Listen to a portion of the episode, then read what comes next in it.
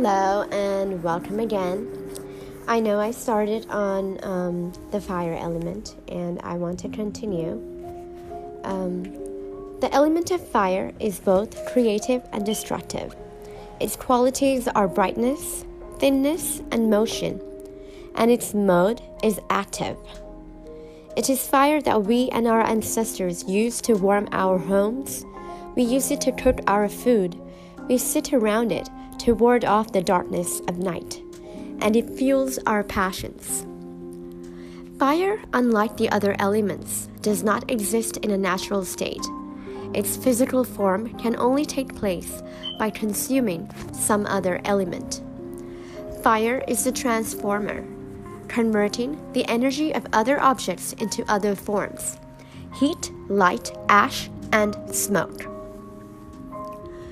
To feel the manifestations of this power, go out on a sunny day and feel the warmth and light of the sun.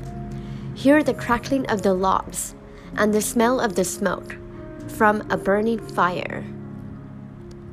As you gaze into the transformational flame of a candle, immerse yourself in the energy of fire. Fire is the natural element of animals and mankind, and they have in their nature a most fiery force, and also spring from celestial sources. In order to gain benefit from the energy of this element, we need to control fire's destructive aspect. When we light a candle, we are not only calling upon the energy of fire, we are also limiting its power. This destructive aspect should not be seen as negative. Forest fires actually help, clearing away underbrush and encouraging seeds lying dormant within the earth to burst forth into new life. Fire is a masculine element, its aspects being change, passion, creativity, motivation, willpower, drive, and sensuality.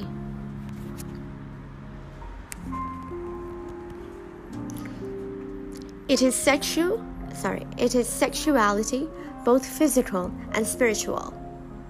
Fire is used in spells, rituals, and candle magic for healing, purification, sex, breaking bad habits, or destroying illness and disease. Fire is the element of authority and leadership. The properties of fire: heat, making things fruitful, celestial light, giving life, t- giving life to all things. Its opposite, the eternal fire, are a parching heat, consuming all things, darkness, making all things barren. Article courtesy of the website w w w dot white goddess dot co dot u k, and I hope you enjoy um, this episode of Uh, our four elements. I already spoke about the air element, and today I recorded a fire element twice because I found more information about the fire element and I, and I wanted to share it all with you guys because I was so excited. Um, do continue to keep listening to my podcasts because I have water element coming up next, and I can't wait to share with you details about that element because it is one of my favorite elements. Um, if you're wondering what element I am, well, keep wondering. I'm not done yet. It's good night from me, Natasha. Hand tight.